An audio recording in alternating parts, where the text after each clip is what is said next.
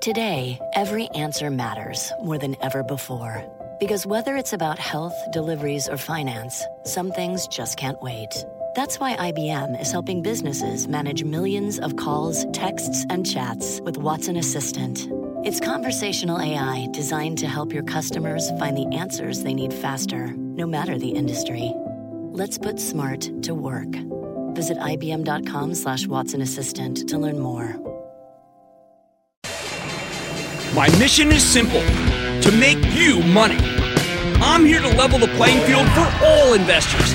There's always a bull market somewhere, and I promise to help you find it.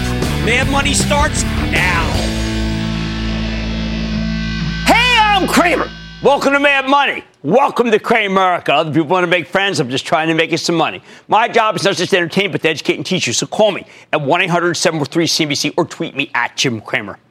Boy, this market's got some real memory and impulse control issues when it comes to tech. That's how you get a day like today with the Dow climbing 175 points, S&P advancing 0.68%, and the Nasdaq gaining 1.15%. Look, I'm not saying the stock market is a severe case of attention deficit disorder. Not that there's anything wrong with that. But when you look up the symptoms, attention, difficulty, hyperactivity, impulsiveness, that's a perfect description for the action in the tech stocks this earnings season. Just look at the ones that rallied today. Let's start with Apple. At the beginning of the year, Apple pre announced a weak quarter. I mean, wow. And it was primarily, of course, because of cell phones, a gigantic decline in Chinese iPhone sales. That caused a major freakout. And the stock briefly traded down to 10 times next year's earnings, just 10 times. As usual, I said, own it, don't trade it. But you know what people did. All right. Then on January 8th, with the stock at $150, down 35% from its early October highs, I sat down with CEO Tim Cook and he outlined all of the long term positives that Apple has going for it, especially all of the health and wellness applications for the new watch. Cook made it very clear that once again, the obituaries about uh, Apple were totally premature. The stock had been incorrectly written off, and that's when you want to buy it. Buy, buy, buy, buy, buy! Sure enough, when Apple reported last week, Tim made a point of telling me and Josh Lipton that sales were better in January. That made me believe the stock had put in a bottom unless the Trump administration breaks off its trade talks with China, as that's still a major piece of business. On the conference call, Cook made it crystal clear that outside of China, Apple sales were excellent, although it's very hard to see because of the strong dollar. They said the watch was supply constrained. Hey, high quality problem. But the potential benefits to the healthcare system, oh, they're so obvious. Apple also laid out fears about the service revenue stream. Some worried that it was slowing, but it remained very robust. Now, this morning, JP Morgan published a note pointing to a, a, bunch of potential acquisitions, potential being the operative word, that could keep Apple's service stream growing. You know, we want that to happen if you're long it. Activision Blizzard, Sonos, Netflix, they were the most prominent suggestions. I got to admit, it kind of caught me by surprise. I pushed hard for Apple to buy Netflix back when it was trading at 25 bucks. They didn't want to do it then. I doubt they want to do it at $351. How about Activision? Well, the video game kingpins had a series of weak quarters, and I can't think of a reason why Apple would want to align themselves with Activision's declining business or the broader video game industry, which also appears to be slowing. Hey, negative numbers from so- Sony last night. Sonos? Oh, Sonos. I mean, come on. Does that move the needle? No. I think the idea of acquiring a home sound system company for a couple billion dollars would be poor, very poorly perceived. Kind of like the, uh, I think that the headphones were poorly perceived. Some might even view this as desperate, and Apple's not desperate at all. Regular viewers know how I feel about this one. If Apple wants to grow its service revenue stream, I think it should double down on healthcare. I want them to buy whatever companies they need so that I can have all my medical records from all different hospitals on this device. Given that Apple stock is up more than 20 bucks since we spoke to Tim Cook, I sure hope that something's going on here besides the possibility of positive trade talks. We saw the same kind of whiplash behavior in the stock of Facebook. Before the social media titan reported, the conventional wisdom was that the users had turned on Facebook for its nefarious behavior. There was a feeling this was a failed place to come together, a sense of community gone awry. The headlines, unrelentingly negative. And to be fair, they deserve the bad publicity. Yes, Facebook did a lot of shady stuff. But when we saw the numbers, we realized, well, it didn't matter to the people who do matter, which are the users. More than 2 billion people use some form of Facebook every day. The advertisers love them, it seems, more than ever. You may hate Facebook. I think a lot of people do, but it's not going anywhere. This ain't MySpace. Facebook's not a social network. It's the social network. Instagram stories is the hot product, and its stock turned out to be the steal in the tech group. Then there's Microsoft. Often I like to read conference calls in a vacuum. I don't try to pay attention to uh, how the stock reacts, so I can arrive my own independent judgment before I say, oh, the stock's down. Must have been a bad call, right? So last week I read the transcript of Microsoft call in a vacuum. I saw tremendous growth in Azure, their cloud platform. However, I also read that a chip shortage put a crimp in the company's personal computer business, which kept them from blowing away the numbers. Now, I've been following that chip shortage for Intel uh, for ages. I look at Intel, I look at AMD, HP Inc., as well as a gaming company I'm close to that's trying to build out a national network of game sites. Nobody seems to get the chips that they need. Uh, they need the chips for their dreams to come true. So the chip issue wasn't surprising. Somehow, though, it surprised the people who owned Microsoft, which is why they unceremoniously bailed out on it. To me, that's a huge mistake. You shouldn't sell Microsoft because of a temporary short term issue when the long term story, particularly Azure, is so strong. Sure enough, the stock rallied nicely today. And how about Amazon? Closed up seven bucks after its hideous, almost 100 point decline Friday. This one is tougher. There were two things that brought out sellers here. The new rule in India that seemed designed to hinder Amazon and Walmart's Flipkart, and worries that the gross margins in the retail business may have peaked. No one seemed to notice the dominance of Amazon's web services. Remember that? That was supposed to matter. Uh uh No one cared about the growth of the advertising business. That was supposed to matter. Uh uh The sellers were focused solely on the retail gross margins and Amazon's inability to make up for the difference uh, by raising the price of Prime again because it just did. Look, I think Amazon's like the Patriots. Two years ago, the Pats beat the Falcons. Then last year, they lost a heartbreaker to my beloved Eagles. Then they won again last night in a tour de force, albeit boring game. Do you think that Belichick just kept the same game plan that he used against the Eagles last year? Of course not. So why would you assume that Jeff Bezos won't change his game plan? Come up with something new. He'll adjust to the gross margin pressure. He'll figure out another way to win. That's what he does. But you're not giving him any credit with the stock at these prices. Of course, that does require patience, something that's in real short supply in this market. That's good news for anyone who's willing to think long term and buy high quality stocks in into weakness. So let me throw one more at you, okay? Alphabet. Now, here's a company that's coining money. That's, there's always something wrong with the key metric that ends up driving operating margins down, even as they beat the top and tonight the bottom line.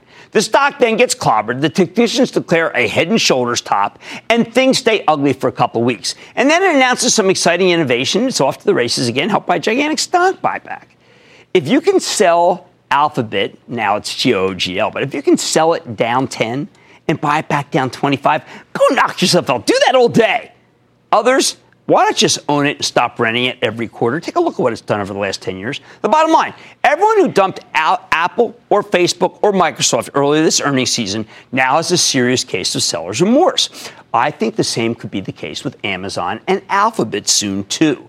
Don't be distracted by short term problems that can vanish overnight, like we saw with these winners. Focus on the long term, and the next time one of these terrific stocks sells off, then you know it's a time to buy, not sell. Rick in Arizona, Rick. Uh, hi, Jim, and thanks for taking my call. Of course. Hey, I'm thinking there's something unholy about the escalating equity prices within the cell phone chip sector, mm-hmm. and I'm hoping you can provide a more intelligent explanation. Okay. Uh, the phone chip suppliers have heard the guidance and are living the results of Apple's last quarter. Right. Yet their prices are still heading upward against common logic. For Skyworks Solution, is there enough Internet of Things and other non-phone device demands out there to support Skyworks' current price uptrend from the mid November low? All right, well, first, it's a great question, Rick. And I would tell you why Skyworks is going up is not what you think. Skyworks is going up because it's a great 5G play, and people feel that all the weakness in Apple is in the stock, but none of the 5G is in the stock. So that's why people own it. It does seem to, I think, come down enough that you can that you can certainly buy the stock and then buy some more if it goes lower. Let's go to Joe in Michigan, please. Joe. Booyah, Jim. Booyah. Uh, I'm a senior in college, and I'm working on my senior evaluation project. Okay. Spices. Uh, yeah, I was just wondering what your thoughts are about the company going forward. Um, I'm a little concerned the company's down 11% this year after they reported fourth quarter earnings, and management came out lowered guidance for 2019. Um, I was also a little concerned looking at the balance sheet. Um, they're a pretty debt heavy company after their acquisition of French's and Frank's. Should this be a concern going forward? Oh, for McKesson, uh, uh, I mean, for McCormick, I, I, like McCormick down here. I, it, it, ran too much. Uh, it was considered to be disappointing. They did not have the growth that I'd like. I think the stock's in the penalty box, frankly. Let's go to Alex in New Jersey, please. Alex. Oh yeah, from the Jersey Shore, Jim. How are you doing today? Oh man, just talked Jersey Shore extensively this weekend. I'm good. How about you? I'm doing all right. I'm, I'm calling to get your second opinion on a stock, if that's all right. Sure. So, all right, this, this stock was uh, on a steady uptrend when Berkshire Hathaway announced they took a position in it, but uh, it's been on a heavy downtrend recently, especially since it required, uh, I'm sorry, acquired Pandora Radio. It's uh, Sirius XM, ticker SIRI. What do you think of it? Uh, yeah, it is clearly stalled. I still like the product. I still think it's good. I think the Pandora acquisition. Uh, let me do this. I'd like them to come on. I've not liked it since the Pandora acquisition, and I did like it, as you know, for two, three, four, five, six. But this Pandora acquisition's got me flummoxed. They have to come on and explain it to me. Let's go to Ed in Virginia, please. Ed. Big booyah, Jim. Here's my question. Tandem Diabetes, TNDM, originally priced over 200 fell to 250. Animas closed their doors. Now Tandem is picking up their uh, where they left off and opening up markets overseas. Do you think Tandem will reach 200 again? I don't know. I think Tandem is a very good company. I don't know if we get back to 200. By the way, when I talk about what the uh, what Apple could buy that would really help them in the healthcare segment, I mistakenly neglected that if they could somehow do a merger with Dexcom, that would be really unbelievable too. All right. The market can't stay focused, which produces daylight today. It's easy to forget why you sold, but it's it's really key to remember. The people who are selling Alphabet now will try to buy it back uh, 25 points from now. I think that's going to be hard to do. It's it, it's just a difficult thing to do, especially if, for the company that good. On Mad Money tonight, you probably have its products in your pantry right now. But after today's earnings, can Clorox help you clean up in this market? My exclusive with the CEO just ahead. What a great stock today. Then you know what they say a powerful tree gives rise to strong branches. I'm telling you how Salesforce's dominance in the tech space spans beyond the company itself. And Invisalign's become a household word. But is Align Technology bracing for competition? I'm eyeing the company after its recent decline. So stay with Cramer. Don't miss a second of Mad Money. Follow at Jim Cramer on Twitter. Have a question? Tweet Cramer. Hashtag mad tweets. Send Jim an email to madmoney at cnbc.com or give us a call at 1 800 743 CNBC. Miss something? Head to madmoney.cnbc.com. Workforce Executive Council is a premier group of C suite human resources executives from leading companies across the country. It offers a members only portal and chat, plus exclusive industry content, with access to breaking news calls and digital networking experiences. The network and resources HR leaders need now. Apply to the Workforce Executive Council at cnbccouncils.com slash WEC.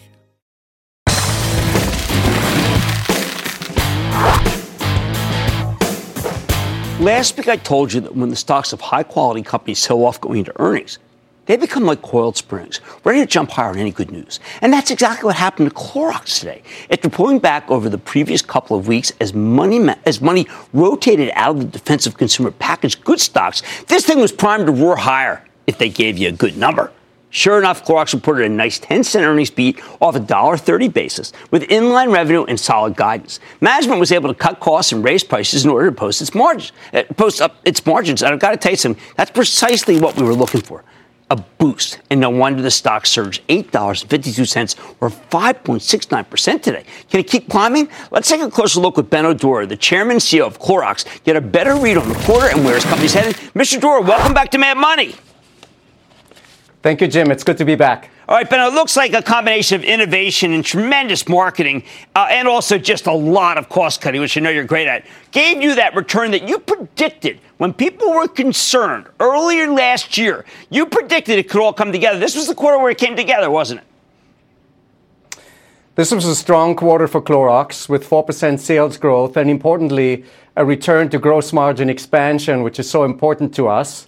We leaned into pricing to offset uh, cost uh, increases very aggressively. And that's been paying off for our shareholders, which is why we have been able to confirm our sales and earnings outlook. We're on track for another strong fiscal year. And we're also confident in our ability to continue to drive uh, shareholder return in the long term. So how does it work, Ben? You're number one or two, mostly number one in every single category. Uh, resin prices really played havoc. So you were able to get price. Now, I know from the resin companies that I deal with that resin's coming down a bit. You won't roll back price because you're number one and the customers love your product. So does that just mean for the rest of the year we're going to see bigger and bigger expansion? Well, you know, our cost increases were really uh, just, uh, price increases were cost uh, justified, and that's still true today. We have a lot of costs, resin and others that are up, and we have a lot of leading brands that consumers love that offer strong value to consumers, which is why we took pricing confidently, and it's going well, and that's a key reason why we were able to grow gross margin again and why we're able to put ourselves in a position to have another strong fiscal year for our shareholders. I was kind of amazed. I, mean, I know you have about 17% international. Everyone else has really been whacked by the uh, the incredibly strong dollar, but I didn't really see it when I went over your numbers. And I think that's a good sign because I do see it in pretty much everybody else's numbers. You know, currencies was a big factor for us. Uh, we grew 8% in uh, uh, currency neutral terms, but uh, we had a 16 point sales headwind uh, in international. But international is only 17% of our business, which is why, as a whole, our company has done so well. We continue to invest in the US. That's our home turf. Mm-hmm. That's where particularly strong. And while it's not an easy market to do business either, it's a very strong and solid and stable market, and the consumer overall is in a good shape. Our categories are growing, and we're winning with the consumer in the US. That's been our history, and that's our future. And we like to invest in the U.S., and that's a big reason why we're doing so well, well right now. I, I, love the growth in Burt's Bees. I love the tremendous growth uh, in the in the pipeline from the uh, fiscal year 2018. But I was confused, Ben, about the Renew Life decline. Uh, and the category, given the fact that I now see you in a major drugstore chain that I didn't used to see you in. Yeah, Renew Life, we have some work to do. Uh, Renew Life was down uh, in the quarter, but we're seeing a lot of green shoots right now.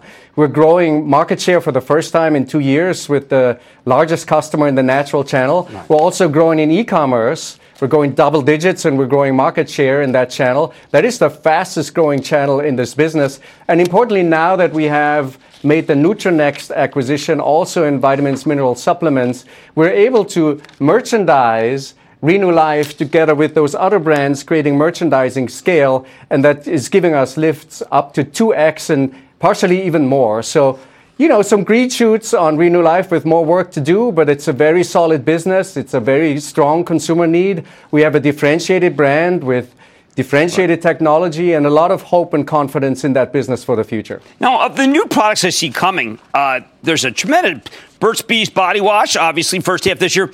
HVR ready to eat dips? What's in those?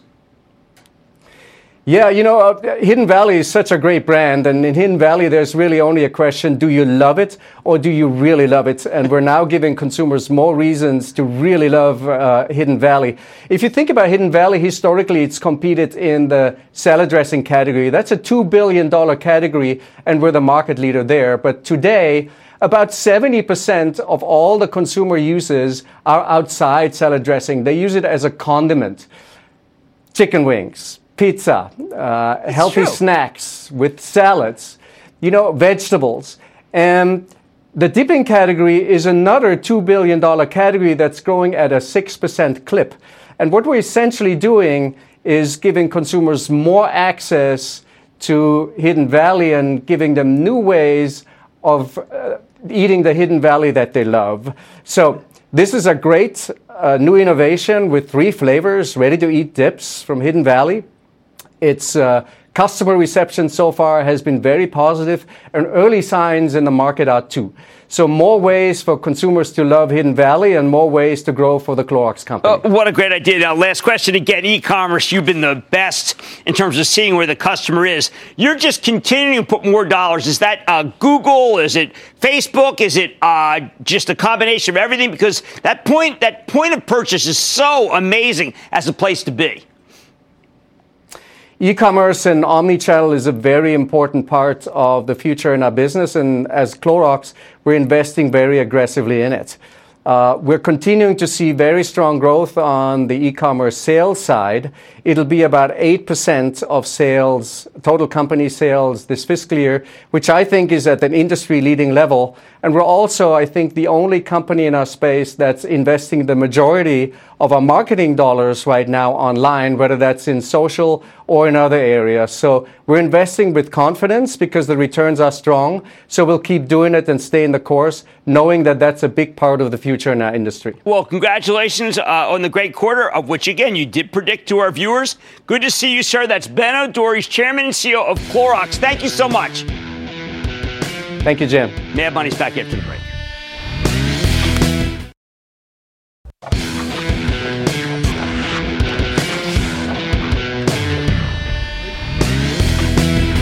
Now that the most boring, soporific Super Bowl in history is behind us, teams are already reshuffling their coaches in preparation for the next season. And that's what I want to focus on tonight because coaching a whole football team isn't a whole lot different from running a publicly traded company.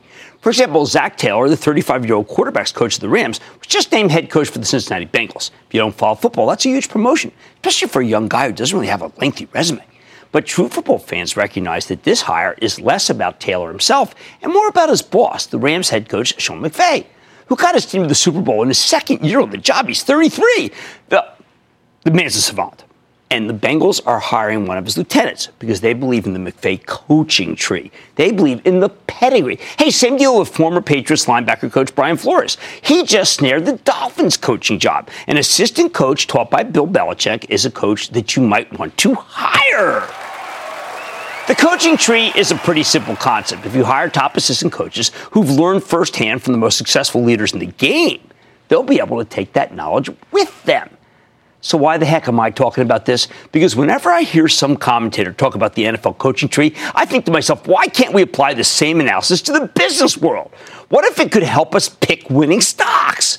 We know that there are some incredible CEOs out there who, in addition to creating enormous value for their shareholders, have also trained some very impressive disciples. Inevitably, some of these disciples leave to run companies of their own. Over time, what you get is an executive tree similar to the NFL coaching tree. For example, JP Morgan's Jamie Dimon has been a terrific incubator of talent. Dimon himself actually represents one branch of the Sandy Weill executive tree because the legendary former Citigroup CEO is the one who trained him. Eventually, the relationship soured. Dimon ended up at JPM, and they became competitors. They're like the uh, Bill Belichick and Bill Parcells of the financial industry. In recent years, Dimon's executive tree has really exploded. I mean, he got his lieutenants all over the place. I Jes Staley, the CEO of Barclays, Frank Bisignano, the CEO of First Data, who just sold his company to Fiserv, Michael Cavanagh, the current CFO of Comcast, parent company of this network. Hey, that's very impressive. But the best executive tree I can think of descends from that of Marc Benioff visionary founder, chairman, and co CEO of Salesforce.com. Regular viewers already know how Salesforce revolutionized the enterprise software industry. Hey, they practically invented the software as a service model that's now become so ubiquitous and the stock has become a spectacular long-term performer. Uh, another great move today. And by the way, that whole, the, all of our cloud kings had a gigantic move. However, what you may not know is that Marc Benioff's got a real knack for fostering talent. Consider it as grad school. And when his lieutenants move on to run other companies, they have a habit of delivering some incredible performance for their investors themselves. When it comes to Benioff's executive tree, there are four main branches. First, you've got Tien Tzuo, who was Salesforce.com's 11th employee, the first chief marketing officer and its chief strategy officer. After spending nine years there, Tzuo led, uh, he left to uh, found his own business, Zuora which just came public last April. Oh, this is a great story. At Sales 14 realized that subscription economy would be the next big thing. These days, everybody wants to turn their products into a subscription service for a nice, steady revenue stream. Great article today uh, in the Times about how if you don't have a sub business, you're really hurting. That ad business is not so great. So Tzuo created Zuora, and that is a company that helps other businesses launch, manage, and grow their subscription services. Hey, we got a bunch of them at the street, including my Travel Trust, which you can follow along by joining the ActionAlertsPlus.com club. And Zuora helps us optimize all that. They do a great job. Now, Zuora stock got pummeled in the second half of last year, like every other cloud play, but it's already rebounded nearly 40% from its December lows, and I think it's got a lot more room to run. Remember, Tien Tzuo literally wrote the book on the subscription economy called Subscribed, and the numbers here have been downright incredible. I don't want to diminish Tzuo's own accomplishments, but he had a brilliant idea here. It's really, a, I, I, what first drew me attention to is his corporate pedigree the Benioff executive tree. It's one of the reasons I've been such a big believer in Zuora. I don't like that Goldman Sachs sell recommendation the other day. It seemed, seemed misplaced to me. Next branch in the Benioff tree, Peter Gassner. He's the founder and CEO of Veeva Systems, who used to be Salesforce.com's senior vice president of technology, where he helped build their whole platform. Here's another great example of a Salesforce exec applying his experience to a new industry. Veeva makes cloud-based software for the pharma, biotech, and life science industry. It dominates. Their platform helps pharmaceutical sales reps become more effective, captures clinical trial data, and makes it easier for the clients to comply with government regulations, of which we know there's a ton. Now, we've been recommending this stock for ages, and it's been a huge winner, up more than 370% over the past three years. The sustained long term growth here has been phenomenal. There were a lot of shorts who were all over it. They got crushed. Much like, uh, well, Salesforce.com, Gassner's uh, background as a Benioff acolyte was among the reasons I started recommending it ages ago and stuck with it despite the shorts all over it. In fact, the first time we spoke with him was at Salesforce.com's annual Dreamforce conference in 2013. We always go out to that. I'm still a believer. Although with the stock making a new all-time high, I mean, look, sure, of course, wait for a pullback. The third branch of the Benioff tree, well, you probably might prefer this face from just watching it. It's Todd McKinnon, the co-founder and CEO of Okta, OKTA, who served as the head of engineering at Salesforce for more than five years as the company grew from handling 2 million transactions a day to 150 million. Okta is another cloud based software company that helps others' businesses protect their networks from hackers. They handle everything related to their login and verification credentials, usernames, passwords, your mother's maiden name, the whole nine yards. Listen to what he told us the last time we spoke to him just a couple of weeks ago. I worked at Salesforce. It's not a coincidence. Uh, I worked at Salesforce for six years. Um, I basically learned the ropes of cloud computing from Marc and the entire team at Salesforce. Um, and uh, so it's not it's not a shock that there's a lot of similarities there. Okta's growth has been explosive. I like Okta. one of our cloud princes. And the stock's nearly quadru- uh, it's quintupled, nearly quintupled since it came public in April 2017. While it got slammed like everything else in the fourth quarter, it's made a miraculous recovery, and it's been setting fresh all-time highs in the past few weeks. Okta's another company I adore when I think you should wait for a pullback if you don't already own the stock. Finally, there's Twilio, TWLO where the chief operating officer, George Hu, and that's HU, also serves as COO and chief marketing officer at Salesforce, among a bunch of other roles. Yet, you know, when he was, you know, he, when he was at Salesforce, I'm sorry. While Twilio wasn't actually found, founded by a Salesforce alum, he's done a terrific job as COO, and it's not hard to see how his experience has helped the company advance its mission of helping other businesses connect with their customers. Remember, Twilio's platform is what allows your Uber driver to call or text you when they're about to pick you up. Sure enough, the stock has rallied more than 250% since George Hu joined the company in March of 2017 after leaving, uh, 2017 after leaving Salesforce. Another win for the Benioff executive tree. The bottom line, the next time you hear about the concept of the coaching tree in the NFL, remember the same rules can apply to the business world. When you're trying to pick stocks, look for networks of executives who've learned from the best. Because as we see with the former disciples of a guy like Marc Benioff at Salesforce, they can give you some fabulous gains. Let's go to Hank in Texas. Hank! Booyah, Jim. What's up from the sparkling city, Corpus Christi, Texas? Well, there you go. It's right where all the oil and plastics action is. How can I help? Oh, believe it, my man. So, uh, first time, uh, first time caller, long time listener. My name is Hank. I'm 29 years old, and I'm calling about Tesla. Uh, they probably have to pay off about $920 million in debt with cash, so their stock ain't going to get that high. Their CFO's turning over. Rumor has it that sales are a little bit down during the winter. Of course, on the other hand, we got between Europe and China, sales are probably coming up for the long term. Maybe even have a trade deal soon. Right. They just bought Maxwell batteries, and they're making deals for more charging stations. What do you think? Buy well, look, I, I think the Tesla is such a battleground. It is just too hard for me to opine. People who love the car love the stock. People who don't want to hate the stock. The balance sheet is bad, but they have a lot of cash from the last few quarters. But people don't believe them. I mean, it, it's just too hard. Uh, it's not. Look, I'm willing to call a lot of shots, like uh, uh, like Canopy, like Cronos, but I can't do this one. All right, the coaching tree lives and it applies to the business world. Look for networks of execs who've learned from the best. All right, much more Mad Money at Align Technology was once a market darling, but could investment in the company leave you with a crooked smile? I'm giving you my take. Then, do semiconductors face the wicked witch of the West effect? I'll tell you if throwing water on the group could have them melting. And all your calls rapid fire in tonight's edition of the Lightning Round. So stay with Cramer.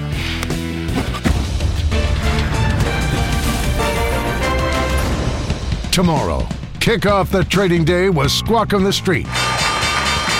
Live from Post 9 at the NYSE. Well, this is ridiculous. Taste that corn syrup. Yeah, this now, is all. If it's all corn syrup, then I'm not going to drink anymore. So to the Coors people, memo to the Coors. Yeah. I liked your beer until I saw the bud ad. Until I didn't know it was in it. It all starts at 9 a.m. Eastern.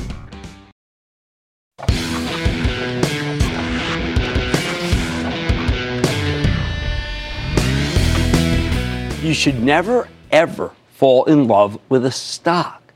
Stocks are pieces of paper, not people. You can't let yourself become too attached because sooner or later it will be time to sell, sell, sell. That's especially true for red hot growth stocks, which always come with what we call an expiration date. Take Align Technologies, the maker of Invisalign, the clear removable braces that have been a godsend to people who want their teeth straightened without needing to walk around with a mouthful of metal. I've been pounding the table on this stock for ages, and its gains have been gigantic. Align was practically a permanent fixture on the list of, of best performing stocks in the S&P 500. Two years ago, it was trading in the high double digits. Now it's at 244. However, the fourth quarter was absolutely brutal for Align Technologies. During a time when investors were already scared, the company reported a disturbing quarter that caused the stock to plummet. In late September, this thing was trading at nearly $400. By January 4, it was at 177. This is what happens when a growth stock looks like it's losing its mojo. But when Align reported again last week, even though the numbers weren't that great, the stock actually rallied after initially getting hit. Normally, when I see a stock go higher on seemingly bad news, that tells me that we've arrived at a bottom because there's no one left to sell. That's not the case this time. If you still want to Align Technologies, I need you to listen to me. I think you should actually unload some of your position because I do not like where I think this company could be headed. You always want to be wary of trying to call the bottom in a growth stock that's suddenly fallen out of favor with the Wall Street fashion show. Because if the growth keeps declining, the downside could be enormous. Remember, growth investors will pay a lot more for a company's earnings stream than value investors will, which means something like a Align could have a lot more downside if the growth oriented money managers lose interest. Why am I so worried about Align's prospects after liking the stock for so long? One word competition. For most of its existence, this company had an effective monopoly on non horrible braces. If you wanted clear removable teeth straighteners that no one else could even notice, well, Invisalign was like Kleenex. You know, it just, Invisalign was the only standard, not just the gold standard. So the company made itself a fortune. The stock skyrocketed in the stratosphere. Of course, business was good. But in late 2017, about 40 of Align's patents expired. Suddenly, cheaper competitors entered the market, and that's exactly what happened. Invisalign is no longer the only game in town. 3M has been investing heavily in their own Clarity aligners. 3M, big brand name, trying to get a bigger piece of the dental business. It raise their margins if they do. As CFO uh, Nicholas Gangestad said on the conference call last week, our 3M Clarity Clear Tray Aligners launch continues to build momentum. Holy cow, that's not what you want to hear if you're a shareholder of Align. Meanwhile, a German company called Straumann has been getting a lot of traction from dentists as opposed to orthodontists with its own uh, competing product. Remember, dentists need something else in their arsenal. ClearCorrect is their product. Danaher recently launched their own version too, as did Dentsply Sirona. Dentsply Sirona, Danaher, Straumann. Uh, it's too much, particularly with 3M being involved. Now, Align still has a huge installed base of dentists and orthodontists who are familiar with Invisalign. They're still the biggest brand in the space. They still have the first mover advantage. Maybe it's an ain't broke, don't fix it situation, but there is an enormous difference between being the only company to sell clear braces and being one of several companies that sells clear braces. I think it's night and day. Nothing wrecks your margins like newfound competition. Sure enough, this is exactly what we've seen from Align's numbers. When the company reported those heinous numbers in October, what was the problem? It wasn't the sales of the earnings, which both came in slightly higher than expected, although admittedly this was Align's smallest beat in ages. No, the problem with the quarter was the average selling prices. Turns out, even though Invisalign volumes were fabulous, the average selling prices were the worst they'd been in several quarters, especially outside the U.S. On the conference call, management repeatedly talked about the promotional environment weighing on Invisalign pricing. That's why Align gave incredibly disappointing guidance for the next quarter, much, much weaker than expected. CFO John Morici forecasted that Invisalign volumes would be up roughly 30%, but revenues would be up only increasing by 20 to 22%, thanks to lower average selling prices. And I'm going to quote him here due primarily to ongoing promotional discounts. That is just terrible. If you look at the situation clinically, that's exactly what you'd expect when a bunch of companies like 3M and Danaher, real titans, come in and just start trying to take some share. Align has no choice but to cut prices and offer promotions. Now, after getting slammed during the rest of the fourth quarter, the stock took off in January, rallying 19%, as many investors figured that Align had come down too far too fast. They thought it was a bargain, which brings me to last week, when Align reported another dubious quarter, and after initially getting slammed, the stock ended up going higher. Once again, the company gave you a modest top and bottom line beat, but also once again, their average selling prices for Invisalign declined by 5.4% worldwide. Declined. That means they don't have a lot of pricing pressure. Wall Street was expecting them to earn a buck 19 per share next quarter. Alliance forecasted 78 to 84 cents. Hideous. After the numbers came out last Tuesday night, the stock plummeted from 222 down to the low 190s in after hours trading. Once management finished the conference call, though, the losses moderated somewhat, but the stock was still down. However, it didn't take long for Align to rebound. The oh boy, all of its champions came out and they just gave it the usual huzzas. Stock only closing up 4.5% on Wednesday. So what the heck happened here? I think there are a number of investors watching the quarter closely who felt like the stock had been excessively punished after its initial declines. So they pounced on it into weakness. Since then, Align has continued to climb, but I think this is actually a mistake. Their average selling prices keep falling. And the only guidance they gave on the conference call was that they'd be flat in the first quarter. However, when the analysts tried to pin down Align's management on the conference call, they talked about a bunch of one off issues from last year and didn't even address really the competition. I say, I, well, call me unimpressed. Look, Align Technology has made many of our viewers a lot of money over the years. But an align with competitors is a totally different story from an align with no competitors. Throw in the fact that dentists are now forming these dental cooperatives, dental service organizations, or DSOs, to bargain for lower prices, and I don't think this is a great business to be in right now. It would be one thing if Align stock were actually cheaper, but it's not exactly a bargain. Selling for 35 times next year's earnings estimates. That's a high multiple, especially when you're concerned that the company may not be able to make the numbers. And that's something I am absolutely concerned about. So here's the bottom line for a stock that we have pushed forever. Align Technology is one of the best growth stocks around. It had a superior product, and the stock deserved to soar. But now Align has a bunch of new competitors and that makes this a much less compelling story. So if you own this one, I say take advantage of this recent strength and ring the darn register. Mad Money's back into the break.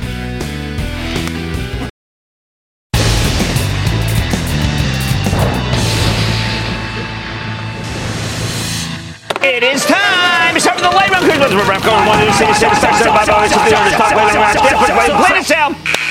And then the lightning round is over. Are you ready, skiing daddy? Time for the lightning round because let's start with Ike in Georgia. Ike. Boo, boo, boo, boo, boo, yeah. Wow, dude. aggressive. What's up? Hey, man, I'm a long time listener and a first time caller. Like that. First of all, I want to thank you for your educational and entertaining show. Okay. I've made a lot of mad money, and That's I've been mildly entertained watching your show. Thanks for all you do. Thank you. My question today is on Boeing. I've been trading Boeing up and down for the past several months. Looking at today's bullish move and considering current strong dollar index, right? Should I sell well, remember you have to buy planes with dollars, so the dollar does not does not really impact them. It's one of only a couple companies that have that, and I think Boeing is on its way for a multi-year move again. It's recharged, and now it's off to the races. Let's go to Bob in Massachusetts. Bob. Hey, Jim. Bob. Calling from uh, Boston and long-time listener and celebrating the Patriots win last you night. You deserve it. Question on Gulfport Energy Corporation. Is it a good way to play the oil, to, the oil you know, industry? I, I, I am so soured on the oil patch. I am simply not going to recommend that stock. I did like Exxon's quarter. I will say that, but uh, this group is just really, really hard to own. Let's go to Canyon in Texas. Canyon. Cockadoodle doo, Jim. Whoa, I like that. What's going on? Happy early birthday to you. Oh, thank you so much. Thank you. Well, I'm sitting here in Austin, Texas, staring at the Frost Bank Tower, and it is booming. I bought some more Frost after it fell on earnings. Do you think it's time for Frost to rev its engine? It is one of the few regional banks that I actually feel good about. You know, we keep getting downgraded, downgraded, downgraded, a bunch of these. No one's downgrading Cullen Frost. Why? Because the business is very strong. I need to go to Jeff in California. Jeff. Yeah, hi, Jim. I have a two part question. Okay, two part. Uh, f- Five9 has gone way up in the last few weeks, about 29% higher. First question Do you like the stock? I am thinking of buying several shares. Should I get in now and follow the trend, or should I wait for a big pullback? Second I, I, question. I have to do it. I'm going to be really honest. I mean, I know RingCentral. I do not know this one. I've got to do more work on it. I cannot opine on it. So, as much as I want your two part question, I know what I don't know. Let's go to Ed in Iowa. Ed. How you doing, Mr. Cramer? I'm good. How about you, Ed? Very well, thank you, sir. I'm interested in a stock, uh, Tyson Foods. Uh, they just got a new CEO. Uh, their earnings, I think, is coming up this Thursday, and I'm worried about the tariffs. I'm just wondering what what do you think about? You Tyson know, Foods? look, uh, they report this Thursday. I think it may be a sucker's game to try to predict. And this company has become one of the most unpredictable companies in the whole country. So I am going to say that I have to wait myself to see what they're going to do. Let's go to Andrew in Missouri. Andrew. Hey, Jim, booyah. Booyah. Hey, love the show. Third time caller. Okay. Calling back. Yeah, calling back for Duluth Trading Company. Thank well, you I got to tell you, in. all weekend I wore my cameraman Max Steadicam Duluth trading jacket, and my wife thinks it is the coolest clo- piece of clothing that I have. And I am a huge believer. And by the way, it's warm; you can't get wet in it. I think Duluth stuff is the best there is. So I'm going to say. I'm not kidding. All right, let's go to Philip in Virginia. Philip. Hey Jim, I hope you can hear me. Hey, how you doing? I'm doing well. How about you? I'm doing fine. Hey, I was on your show seven years ago. Information I got from your show, your show helped me out a whole lot. There you go. Okay, Thank you. you're welcome, man. Hey, my question is today. Lending Club is a company that I've been helping borrowers by Okay. loaning them. Lending Club. Uh, I'm not a fan. Lending Club, I don't like crowdsourced lending. I think it's too dangerous. Uh, I'm going to have to say no on that one. And that, ladies and gentlemen, the conclusion of the Lightning Round. The Lightning Round is sponsored by TD Ameritrade.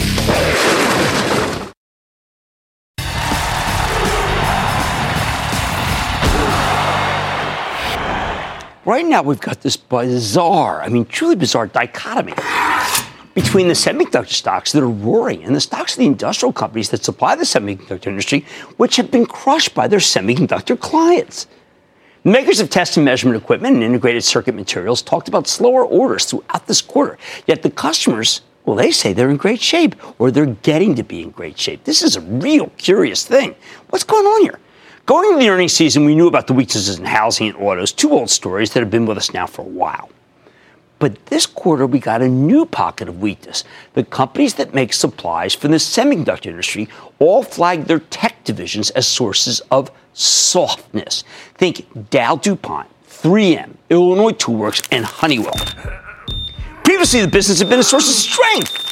However, at the same time, their very customers, the actual semiconductor capital equipment makers like Lam Research, uh, were the ones who called the bottom in tech. And that call has fueled a spectacular move higher. When Lam rolled out its $5 billion buyback and talked about a stronger second half of the year, it's done more to ignite the semis than any other earnings report to date. Still, you've gotta wonder, isn't this a dangerous contradiction?